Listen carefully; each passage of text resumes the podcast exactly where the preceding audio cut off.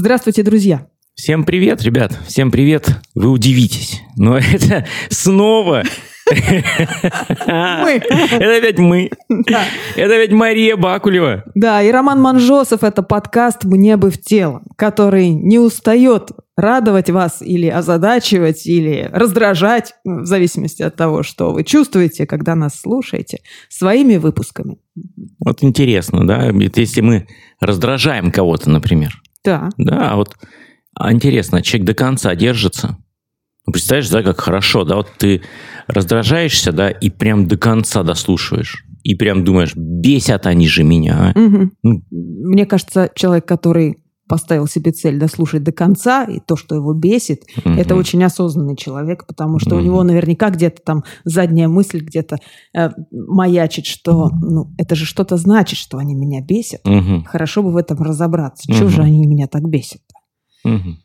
Как хороший фильм, да, Да. какой-нибудь, который изначально вот он, Ужасен. ну ясно же, что вот прям И режиссер сволочь. Да, и вот не, совсем недавно, совсем недавно, да, вот такой такой мини-сериал я себя смотрел, и я же понимаю, что он меня прям ну, раздражает, да, и как-то он прям такой прям поднимает не самые приятные чувства, а понравилось. Такова природа человека, парадоксальная. Нам нужны все чувства. Мы об этом уже даже и говорили, что нам обязательно нужен весь спектр и радости, и раздражения, и страха, и гнева, и каких-то невнятных томлений, да, и подозрительных каких-то подозрений.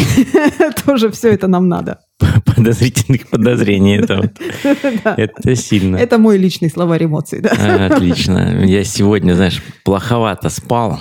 И вот, ребят, вы когда плоховато спите, прям интересно, чем вы занимаетесь. И если вам не сложно, вы пришлите как-нибудь нам, знаете, такой перечень своих занятий, когда вы не спите. Ну, я не оригинален, и я решил почитать Баруха Спинозу. Ух ты, боже. А Это вот- не который Бенедикт Спиноза. Бен- Ну, его же, его, А. да, на самом деле он Бенедикт, но на самом деле он считал, что он Барух, например, Спиноза. Мгм. Ну, это уж как пойдет, ребят. Это Ну, уж, Иной раз э, не поспишь ночами и тоже подумаешь, что ты барух. Да, да, да. Вот. И ты знаешь, тоже очень интересно его размышления сегодня ночью читал про добро и зло, например, там, про аффекты. Что, ну вот как ни старайся, а ничего не поделаешь. Аффект тебя накроет, и аффект всегда будет сильнее, чем ты. Потому что чем сильнее твой дух, чем сильнее ты как человек, тем более сильные страсти придут тебя накрывать. Вот, и не поспоришь. Ну, как не поспоришь. Потом через 500, через 400 где-то лет, да, родился Карл Густав Юнг, который как-то решил все-таки с этими аффектами попробовать Поспорить. повзаимодействовать, как О. минимум встретиться и поговорить. Мгм. И об этом, друзья, наша сегодняшняя тема, хотя звучит она немножко, казалось бы, далеко, но мы к этому придем, о том, что делать вот с этими аффектами, накрывающими внутренними демонами и прочими страшными неприятными вещами. Наша сегодняшняя тема о таком феномене, как чрезмерная требовательность к себе. И вообще И требовательность. вообще вот это вот, знаешь, и ожидание от себя. И ожидания. И от себя. ожидание. Да. Для меня это очень актуально сейчас оказалось, потому что ко мне в качестве клиентов стали приходить подростки. У ребят очень, конечно, в этом отношении очень ярко, очень сильно вот этот выражен такой внутренний, это даже не критика, какой-то, я бы сказала, агрессор, который выкатывает по отношению к самому себе, да, к человеку, совершенно немыслимые требования и ожидания, которые с реальностью не соотносятся никак. Настоящему человеку его возможностям, его потребностям не соответствуют, но при этом вот как будто он продолжает себя все время этим атаковать. Мгм. И это мучительно, это Мгм. тяжело, это некоторых доводит до панических состояний, до самоагрессивных э, действий. Это совершенно жуткая вещь. И мне стало, конечно, очень важно в этом разбираться и понимать, откуда это все идет. Сейчас я чуть-чуть придержу, Ром, ты скажи, для тебя эта тема чем интересна и важна? Ох, для меня тема важна всем. Ну, как минимум, сын-подросток. И именно это с ним происходит, то, что ты сейчас описываешь. Да? Это вот такие огромные ожидания от себя. Не просто ожидания, а вот он должен. Вот он откуда-то это должен, понимаешь? Вот он решил, что должен. А если взять глубже, то, конечно же, эта история своя. Угу.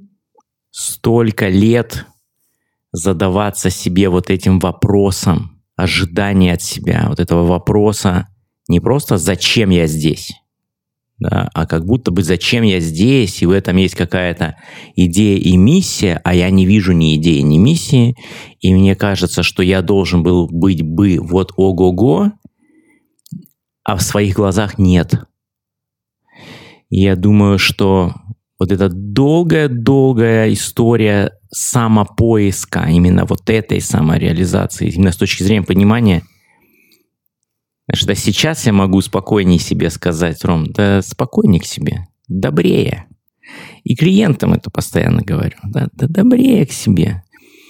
Когда приходит очередная там, девушка взрослая, там, танцовщица профессиональная, и она мне говорит, прям, знаешь, как эм, знаешь, когда делаешь что-то такое ну, категорически аморальное, и не с кем поделиться, а тут вот можно по секрету поделиться, и она говорит, «Э, вы знаете, а вот у меня вот возникает иногда желание вот просто в постели полежать и ничего не делать, и вот не вставать даже, и не тренироваться целый день, или не спасать мир там очередной раз от чего-нибудь. Вот, и я такой, так радуюсь за нее, да. А ей кажется, что а я же сейчас должен ей сказать, ну что ж ты, ты ж как тряпка, ты ну ж соберись, я же коуч твой. Кто, как не я, сейчас должен тебя смотивировать, взять, собраться и пойти.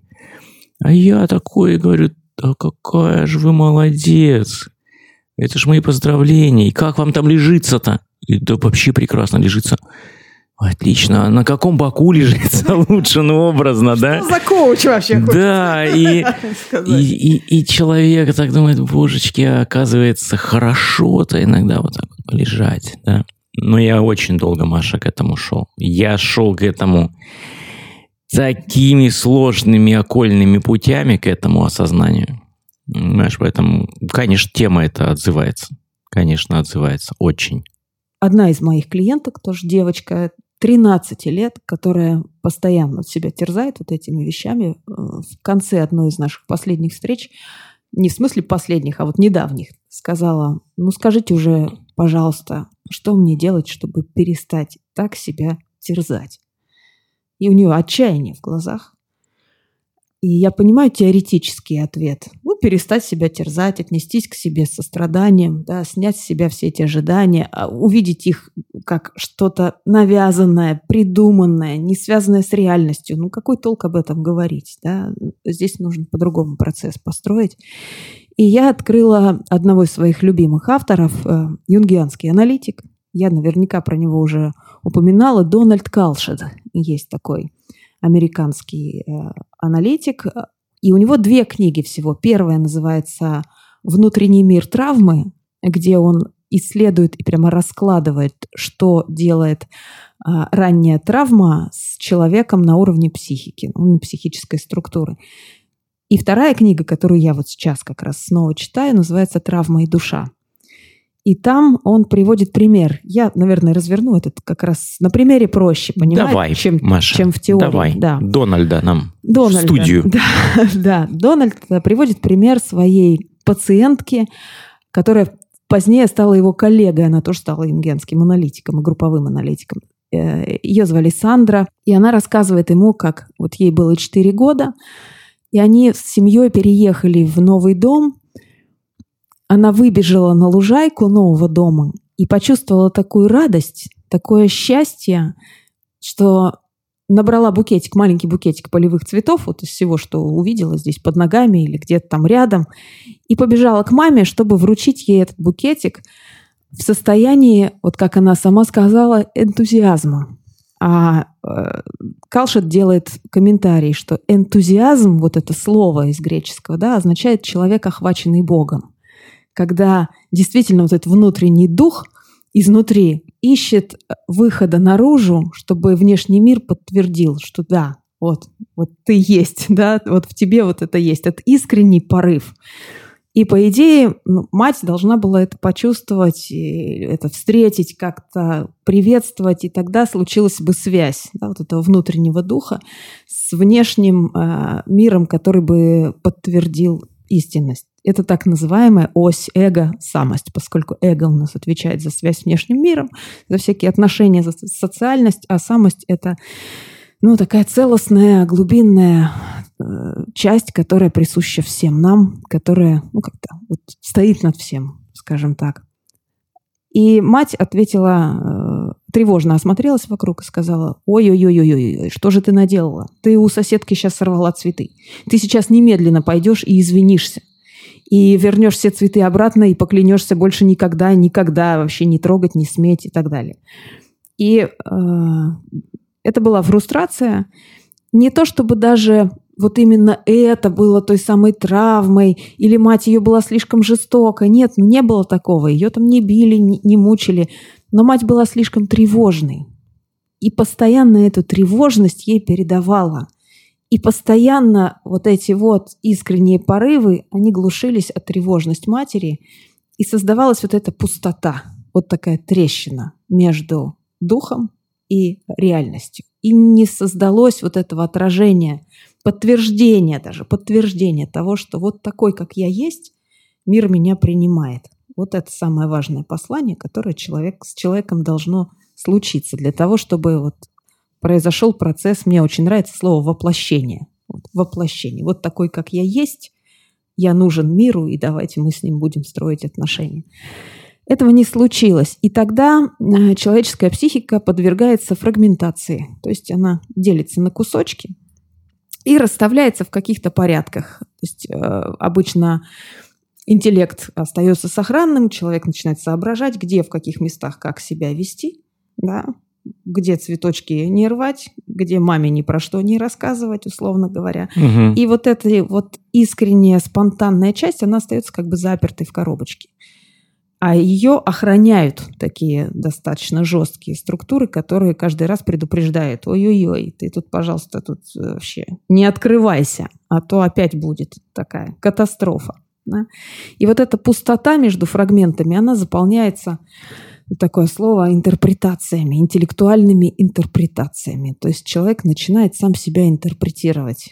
Э, исходя из, опять же, сведений, которые получает снаружи. Ну, в том числе вот эти, каким он должен быть, как правильно, э, какая может быть у него линия поведения, чтобы быть принятым. Да? Поскольку все это происходит в достаточно юном возрасте, чувствительном, ребенок не очень подвергает все это критике и не очень а, проверяет это, пропускает через фильтр реальности и угу. своих собственных угу. возможностей. Да? Вот создаются вот эти множественные отражения в кривых зеркалах зеркалах. Мне кажется, понятно, да, Дональд написал? Гениально. Да. Вот если честно. Вот в пересказе Марии, по крайней мере, точно гениально. Не факт, что я бы понял все это у Дональда. Я же не знаю, насколько он понятно написал. Вот. А у тебя очень вообще понятно. Да. И он начинает смотреться в эти кривые зеркала а мир предоставляет ему их во множестве, да, в виде взрослых, там, ну, это уже понятно, да. И он начинает их перебирать, себя как-то сопоставлять, к себя к чему-то прислонять и э, пытаться вот в них отразиться. И самая действительно вот ближайшая фигура в этом месте – это перфекционист и критик, который при малейшем каком-то намеке на спонтанность говорит, ты чего вообще? Так как ты можешь. С тобой что-то не так. Что ты тут хочешь?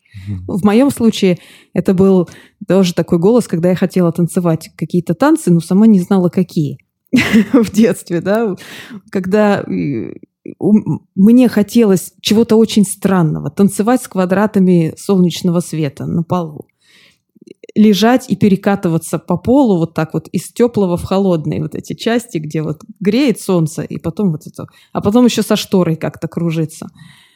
Но у меня тут же гасилось это тем, что ну, по телевизору же таких танцев не показывают, в школе и в Доме культуры такого не танцуют, вообще нигде такого нет, ты кому не пойдешь из взрослых э, спрашивать про вот это, Ну, что тебе скажут?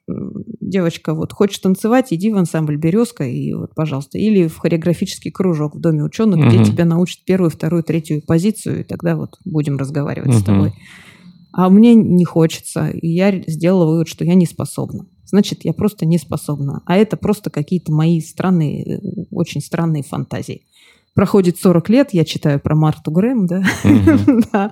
да даже про Сидору Дункан или про Мэри Вигман начинаю читать, и вдруг у меня брови лезут на лоб, что ничего себе, оказывается, этому есть и название, и право, и воплощение, и вообще это есть все. Просто в моем детском мире этому не было никаких подтверждений. Угу. А были только кривые зеркала, которые отражали как надо. И вот оно, пожалуйста. Мощно, Маш. Угу. Мощно. Кривые зеркала, это точно. Это точно. Есть продолжение в этой истории. Слушай, а давай. Я пока, знаешь, я... Э, смотрю, ты завис Да, уважаемые мои слушатели, да, давайте я с вами посижу и послушаю, потому что э, мысли, которые Маша сегодня э, транслирует, в том числе с помощью товарища Дональда и... Да, Дональда. И э, Карла Густавовича и, нашего. Да, и, и Карла Густавовича, да. И я как-то вот прям посижу и тоже их поперевариваю. Вы что думаете, я, знаете, могу сразу так все это в себя, в тело? Нет, дайте моему телу тоже тут э, немножечко пожить с этим. Вот он пишет о том, что как исцеляются эти травмы, пока они свежи. Вот если бы э, действительно пока ребенок еще ребенок, это все возможно исцелить с помощью эмпатии и сочувствия. Если рядом с ребенком находится взрослый, который в состоянии а, отразить ему то, что он видит его целостность, что он а, доверяет его чувствам, что он даже допускает, как помнишь, мы говорили про веру и надежду, что он верит в то, что еще даже не проявлено. Угу. Если ребенок уже замкнулся или как-то боится что-то высказать, вот присутствие рядом взрослого, который как бы ему дает понять, что а я знаю, что в тебе может быть много всего разного. И злости, допустим, да, и страха, там, возмущения, тревоги, того, что ты не показываешь, но я сразу ну, даю тебе понять, что это нормально. И это хорошо, что это есть. И ты можешь это проявить, показать, я это выдержу, ничего не будет. Наоборот, наоборот, будет хорошо и правильно, если ты это проявишь, даже об меня, да. И вот таким сочувствием, эмпатией и устойчивостью взрослого, который выдерживает эти вещи, исцеляется эта травма, и тогда вот этот вот внутренний дух получает новую возможность к воплощению. Он снова может вот это вот трещинка появиться, да, из нее что-то вырвется, и снова может быть встречено в мире вот таким откликом, что смотри, да, это может быть. А если этого не происходит, а этого очень часто не происходит, и не потому что родители такие ужасные люди, вовсе нет. Ну, это другая история. А потому что родители тоже выросли вот в таком мире, где угу где вот это все полно кривых зеркал. И родители в своем процессе, может быть, до них там чего-нибудь дойдет, а ребенок пока вот уже вот ему там 14, 15, угу. 16, 18 и далее. И что же происходит, когда эта диссоциация ну, запускается, становится а, привычным адаптивным механизмом? Карл Густав Юнг тут приходит и рассказывает нам, про то, что происходило с ним, когда у него случился самый тяжелый личностный кризис. Там, в возрасте 40 около того лет, когда он поссорился с Фрейдом и со всеми э, вот, около фрейдистскими своими коллегами, и на него обрушился поток отвержения и агрессии, внешний и, естественно, внутренний. И он э, начал как будто бесконечно отражаться в этих кривых зеркалах и говорить себе, что если он не согласен вот с этим вот гениальным учением Фрейда, значит, с ним что-то не так, значит, он болен, значит, он никуда не годен, бесполезен, ну и так далее. И вот и это начинало его, э, ну, прям прибивать к земле, он стал отгораживаться, уходить вот это в депрессивное вот это состояние в коридор. Но это же Карл Густав Юнг, да, он решил из этого сделать путешествие. В любой непонятной ситуации иди вперед. Да? И он стал встречаться вот с этими демонами. То есть в самых своих таких низкочастотных состояниях, самых мрачных и депрессивных, он начинал находить фигуры и вычленять голоса. То есть прям кто и как ему говорит. Угу. И не просто слушать их, а пытаться с ними разговаривать, вести Мгм. с ними диалог. Не бороться, не там спорить, нет, а именно слушать и говорить, чтобы дойти до какой-то сути. Про что пытается сказать ему вот этот внутренний дьявол. И в конечном итоге ему приснился э, потрясающий совершенно сон, так называемое большое сновидение про сумрачный, туманный, серый город. Он даже догадался, что это Ливерпуль, в котором, да, говорит, и мне приснилось, что мы идем с моими спутниками, другими психоаналитиками, коллегами вот из того фрейдистского круга, идем э, по темной улице наверх, нам надо выйти наверх в сторону большой площади. Мы выходим на площадь, освещенную таким светом, там посреди площади растет дерево магнолии, полностью покрытое красноватыми яркими цветами, которые тоже излучают свет. И ни один из моих спутников не видит этого дерева. И все говорят, какой хмурый, какой ужасный город, как, что мы здесь вообще забыли, как здесь можно находиться. А автор сна, главный герой сна, понимает, зачем он вообще здесь находится. Он вдруг понимает, в чем вот вообще главный основной смысл. И что ну, интеграция, соединение, это не означает просто собрать все рассыпанные пазлики в кучку, да, вот эти вот э, кусочки, фрагменты души там как-то соединить. Нет, это означает добраться до чего-то еще большего, чем просто сумма частей. Увидеть вот этот свет, да, который есть в человеке, вот этот вот негасимый э, божественный свет. Он это увидел, и он понял, что он добрался до такой целостности, которая всегда была с ним, он никогда ее не терял. Вот. Он просто был от нее закрыт, был, заблудился в этом лабиринте кривых зеркал, а теперь открылся и понял, что вот этот свет, который всегда был с ним и всегда будет с ним, независимо ни от каких мнений, отражений, там, бурлений, перипетий жизни, это все было, есть и будет, как бы все нормально. Окей, ребята, живем. И э, он прочувствовал вот это состояние радости от того, что ты просто жив. Потом постепенно начал работать над своей теорией, над понятием самости, над вот этим вот другой, отличной от Фрейда, да, структурой психики и психической динамикой. И он вывел вот это понятие э, индивидуации. То есть это про то, что в травме, как я рассказала в первой части, да, психика для того, чтобы уцелеть, фрагментируется, да, вот чик-чикается и изолируется. Но есть еще одна сила, такая же сильная, да, это стремление воссоединиться, интегрироваться, все-таки вернуться к этой целостности. И эта сила присутствует в каждом человеке в любом. А тот, кто приходит в терапию, в коучинг, в философию, ну, то есть что-то начинает, пускается в путешествие, как в божественной комедии, да, Данте, идет и спускается в ад, в самый ад. Для чего? Ну, не для того, чтобы там навсегда, да, сгинуть в этом адском озере или замерзнуть рядом с дьяволом. Точно не для этого. Не для этого. Абсолютно. Мгм. Он идет для того, чтобы встретиться со всеми фигурами, да, понять их какую-то суть, да, найти в них, э, понять, зачем это все ему, как это входит в его жизнь, и найти выход наверх к солнцу, к дальнейшему продолжению жизни. Он спускается в ад для того, чтобы как раз продолжать жить. Мгм. Ага, не блуждать в бесконечном коридоре вот этих вот всех искаженных отражений.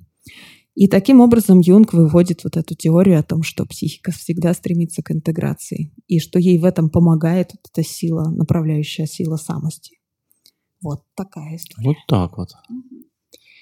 А я тебе историю более простого парня, чем Юнг. Собственную. Да, отлично.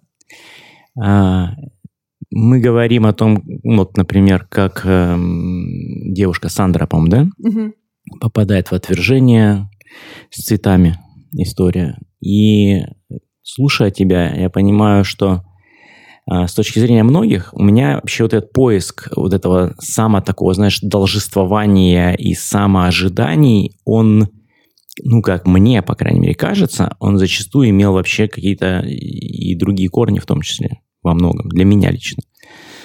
А, я был ребенком, например, в которого очень верил отец. Ну, что база, основа, да, успешности, да, когда твой отец тебя поддерживает. Мой отец меня тотально поддерживал во всем. И это было, ну, безумно ценно для меня. У меня в жизни были учителя, которые меня очень поддерживали и верили. И вот, на мой взгляд, знаешь, у меня какая-то немножко другая история. Мне как будто бы изначально дали так много авансов, Понимаешь, да? И тут э, одни те, тебе говорят, что ты вот такой-то особенный, и в тебе что-то такое прям вот есть, и э, учителя тебе говорят, что вот прям абсолютно ты не похож ни на кого, у тебя вообще далеко другой пойдешь. путь, далеко пойдешь, прям ого-го. И я шел же, шел, понимаешь, и с точки зрения, опять-таки, того, откуда я вышел, была вероятность хотя бы при малейшем критическом взгляде посмотреть, что ушел-то достаточно далеко и поднялся достаточно высоко. А все время внутри вот этот, знаешь, голос, который говорит недостаточно, ты недостаточно хорош, ты недостаточно то, ты недостаточно все. И я долгое время, знаешь, вот бродил по своему вот этому такому аду дантовскому, да, и как будто не мог найти ответа. И в какой-то момент явное пришло понимание, что я смотрел не в ту сторону. Я смотрел не в ту сторону. Знаешь, э, зачастую нам не хватает этой возможности посмотреть в себя. А у меня такое ощущение, что я только туда и смотрел. И вот когда я понял, что ну, вот это, знаешь, вопрос, ведь глобальный был вопрос, зачем я здесь, да, то есть, ну, в чем мое-то, ну, вот я такой вот такой, все думают, что я такой особенный, приособенный, чего особенного-то? И, а я вот смотрю на себя и думаю, да, вроде ничего особенного-то нет во мне-то. И вот этот момент какого-то внутреннего понимания, что смотреть нужно было не в себя, а из себя в мир, и через контакт с людьми, реально, вот через реальный контакт, не с тобой, Маша, понимаешь? Можно себя реализовывать. И исключительно в этом. Ну, каким, что я имею в виду сейчас, да, вот, э, ребят, что я имею в виду вот в этих словах. А, если раньше, например, вот, ну, образно пообщаемся с Машей, да, и я такой думаю, ну, вот Маша-то молодец, там, я не знаю, там и про Юнга, и про э, Дональда, а я такой сижу и просто слушаю, и думаю, ну что ж, я так не подготовился так хорошо, как Маша. И я вот раньше бы сидел такой после этого, после эфира, и мог бы даже ходить и попереживать на эту тему. А сейчас вообще, вообще все про другое. А сейчас единственное э, ощущение, которое вот в конце, например, эфира, да, чтобы эфир закончился, а Маша такая говорит, о, классно было. Я думаю, о, а Маше было хорошо. А вот от того, что Маша хорошо, мне становится вообще хорошо. И вот этот момент, эм, знаешь, такой через другого. И я совсем недавно встретился с этим. И я прям поделюсь этой историей про тело-то. Я прям встретился с этим. Танцоры – это супер нарциссичные люди. Это, ну, просто вот танцоры, они прям одни из самых. Потому что их видно всегда. Конечно, на них все смотрят, и им кажется важно, не просто кажется, а им важно, как они выглядят. Вот, и тут совсем недавно э, меня пригласили на... Есть такое мероприятие в аргентинском танго, Милонга называется. Я не танцую аргентинское танго, ребят, меня пригласили, ну, потому что такой проводник Мелонги в людях и к людям, так как я э, работал над книгой. Люди, которые пригласили меня на вечеринку, они не знали, что работать над книгой закончил. Вот. И мне повезло, потому что мне дали доступ ко всему, ко всему, ко всему, думая, что я про это еще пишу, а я не стал говорить, что я уже написал. Правильно. Зачем? Ну, конечно. информация. Вот. Что самое интересное, понимаешь, я не смог удержаться, и в итоге после этой мелонги, пожив с этим пару недель, я все-таки даже в книгу внес изменения после этого. Не мог эту историю не написать. И вот, меня пригласили, что приехал вот аргентинский вот этот маэстрос. Понимаешь? Маэстрос. Да, Представляю вот. сразу себе. А на самом деле приходит этот маэстрос, такой, знаешь, скромный мужичок. Ну, знаешь, ну, обычный. Вот прям обычный. И он такой сидит в уголочке, венцо попивает. Ну, мелонга же это вечеринка, ребят. Кто не знает, такая вечеринка, где люди, которые умеют танцевать аргентинское танго, танцуют аргентинское танго. Никаких соревнований? Нет, там нет, нет. Все очень, очень прям вечеринка. Это ночные люди прям. Это прям ночь. И вот этот э, мужчина, а я же вижу, как все танцуют, и там много собралось ребят, которые хорошо умеют двигаться, они такие все бодренько двигаются, двигаются. И вот встает потом этот вот маэстрос, маэстрос приглашает девушку берет ее в рученьки и начинает с ней, ну, вначале стоять. А я понимаю, что как же они там стоят-то, понимаешь? И как они хорошо постояли, а потом немножечко потанцевали. И когда они потанцевали, у меня к нему не было вообще вопросов. То есть у меня вначале было много вопросов, которые хотелось ему задать. А когда потанцевал, меня не было вопросов, которые хотел задать. Но мне хотелось у девушки спросить. Они выходят, я иду к девушке, знакомлюсь, я говорю, Екатерина, расскажите, что же вы там чувствовали? Она смотрит на меня и говорит, Роман, я, к сожалению, рассказать вам об этом не смогу. Это было слишком личное. И она этим и ответила на мой вопрос именно этот ответ я и ожидал услышать. И вот все-таки мы поговорили с этим прекрасным маэстрос. И он мне рассказал интересную историю, Маш. Он мне говорит, ты знаешь, я был очень, многие годы был очень неуверенным в себе прям не уверен. Я все время сомневался. У меня уже большие результаты были. Я уже достигал каких-то высот в аргентинском танго. Я каждый раз переживал, как я там выглядел. А там ли у меня плечо стояло, а вертикально ли стоял, а как вот я там двигался. Заканчивалось, представляешь, говорит, тут за... я только станцевал, я бежал с камерой в туалет, и в туалете смотрел, как я там танцевал. И мне все не нравилось. И все было вот не так. И все было не эдак. И вот возвращаясь к собственной истории, понимаешь, я как будто вот, я как будто слушаю его и как отражение. И в какой-то момент он мне говорит, я понимаю, что это не момент, я понимаю, что это тоже, знаешь, путь и история, и вполне вероятно встречи с другими людьми. И, естественно, какие-то, я не знаю, книги, и, и понятно, что это путь. Но вот то, к чему он пришел сегодня. И он мне говорит, сегодня меня интересует только одно. Что чувствует женщина, с которой я танцую. И вот то, что она чувствует, это и есть мое мастерство. И мне сегодня вообще все равно, куда мое плечо было направлено. Мало того, иногда, говорит, я встаю, вот а у них же, э, ну, чтобы мы понимали, есть постоянные партнеры, но мелонга – это ты встаешь с любым человеком. И он говорит, я встаю, я понимаю, вот этого человека надо взять, я не знаю, глубже, и у меня плечо уйдет вперед. Да плевать, куда пойдет сегодня это плечо. Главное, как я смогу ее провести и как она себя будет чувствовать. Я хочу, чтобы она чувствовала себя особенной. Я хочу, чтобы она чувствовала себя шикарной. Я хочу, чтобы она чувствовала себя удивительной. Я не знаю, такой, такой, такой. И вот для этого я буду двигаться.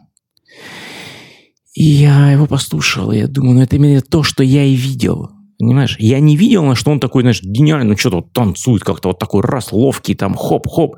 Нет, он вообще визуально ничего не делает. Но при этом возникает чудо, потому что я только что видел эту Екатерину с другим партнером, профессиональный парень, хорошо танцевал. И она, ну, при всем уважении, ну, хорошо двигающаяся девушка. Ну, и все. А вот когда она с ним, она просто особенная, она начинает, ну, как будто это вообще другой человек. Это другой человек – который вообще по-другому себя раскрывает и чувствует, и ощущает. И вот это, знаешь, такое ощущение вот это вот а, энтузиазма, понимаешь? Да, да. Наполненности Богом, понимаешь? И э, вот эта история, это вот было прям отражение. Я послушал его, и я такой, отражение, только ну, он через танец это сделал. А я мне кажется, все-таки не через танец больше к этому пришел, а через э, преподавание, через коучинг, через это вот э, не просто, вот не просто результаты, там, не знаю, там, танцора, мне гораздо сегодня и давно уже, мне гораздо важнее Uh, даже вопрос этот, я все время пишу там, ребят, ну как было? И они вначале, вот люди, которые со мной работают, они вначале мне раньше отвечали там, э, ну там, в финале или там, там, победили. А сегодня люди, которые со мной работают, они вообще мне, обычно даже я потом уже спрашиваю, а результат-то хоть какой? Потому что они мне все время описывают только, как они себя чувствовали, пока они танцевали. Или там, пока они проводили какие-то переговоры, люди, если там не в танцевальной сфере, или там что-то еще делали, да, люди мне описывают процессы, и они прям рассказывают, я такой читаю их или слушаю, и я прям искренне в этот момент радуюсь, радуюсь их уровню рефлексии, уровню того, как они это ощущают. И в этот момент, Маша, у меня уже больше не встает вопрос а, моей реализации, потому что я и, вот это и есть моя реализация. Вот я чувствую свою нужность, я чувствую, зачем я, э, я чувствую, нужно ли, надо ли. И вот этот вопрос отпадает естественно, ну, полностью отпадает история перфекционизма. Она становится неактуальной. Ну, неактуальной. Она вообще становится неактуальной в этом. Спасибо тебе за историю очень, потому что в этом ну, такой очень важный смысл для вот нашей обычной реальности, да, для вот земной жизни. Потому что девочке 13 лет, я про Юнга не буду ничего объяснять, да. А процесс-то тот же самый. Это возможность отражаться в глазах другого да, и видеть себя настоящего в этом отражении. И выходить на вот этот контакт, где ты настоящий, и угу. чувствовать, что меняется, что происходит. У этих великих авторов все тоже там было. Данте не один ходил в лабиринт, в этот в ад, да, с ним был Вергилий.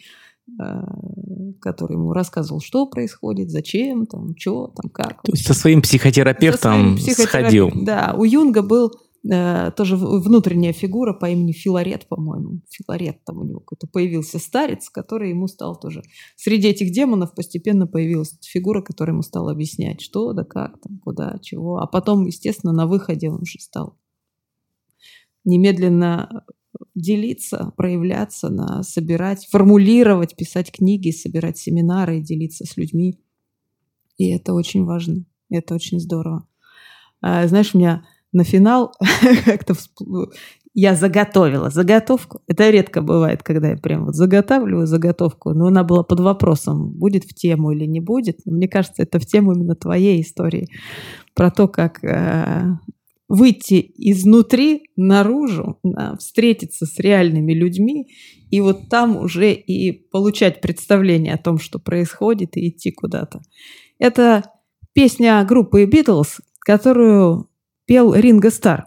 Он же всего там чуть ли не одну или две, две там, по-моему. И вот одна из них «With a little help from my friends». Она начинается так. What would you think if I sung out of tune? Would you stand up and walk out on me?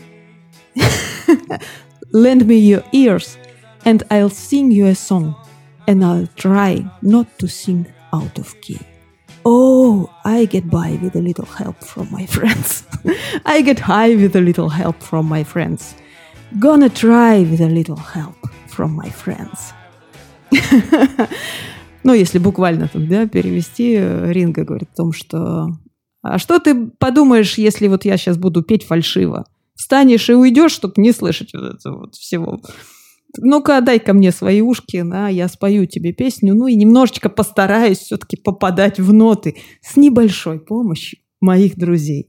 И там ему подпевают небесными голосами Джон Пол и Джордж. Послушайте. Вот про это. Один, один из на, на мой взгляд, таких надежных путей выхода из внутреннего ада. А? Выход наружу, к реальным людям, к реальным отношениям, чувствам и процессам.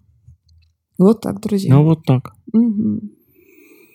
Вот такой на сегодня эфир получился. Да, такой эфир получился. Тема очень меня резонирующая. Знаешь, особенно, я же говорю, наверное, и она так интересно для меня все-таки заходит, потому что это, наверное, все-таки, я очень надеюсь, тема больше для меня прошлого, а глядя на моего сына, настоящего. не просто настоящего, но еще настоящего с примесью будущего. Да.